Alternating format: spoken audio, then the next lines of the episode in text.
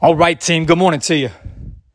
Happy Monday, October 17th, 2022.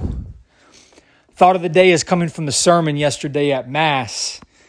And Father very simply said this He said, Work hard and pray hard. Work hard and pray hard. And I alluded to this a couple weeks ago when I said, Let go and then go put in the work because there's that fam- famous saying of let go and let God, and fantastic.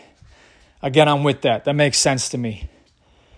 But at the same time, when we pray for the things we want, we pray for the things we need, we pray to God and ask Him for certain stuff or events or help or whatever it may be. That's amazing.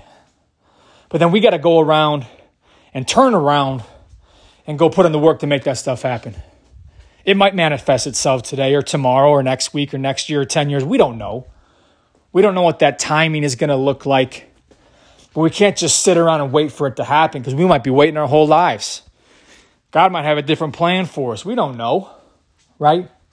So, yes, let's pray hard today and this week. No question about it. Pray really, really hard. But then let's go out there and work really, really hard as well. Work really, really hard. You don't have to blow your brains out doing it, right? But you can work efficiently and work how you're supposed to be working, how you know you can be working. Right? If we combine that prayer and that work together into one and stack them days on top of each other, watch out, man. Watch out. That's big stuff coming our way. All right, so how can we pray hard this week and how can we work hard this week and put those two things together in conjunction? Let's make that a priority for us. And it starts with today. Happy Monday, team. Let's go get us some, man. Work hard and pray hard.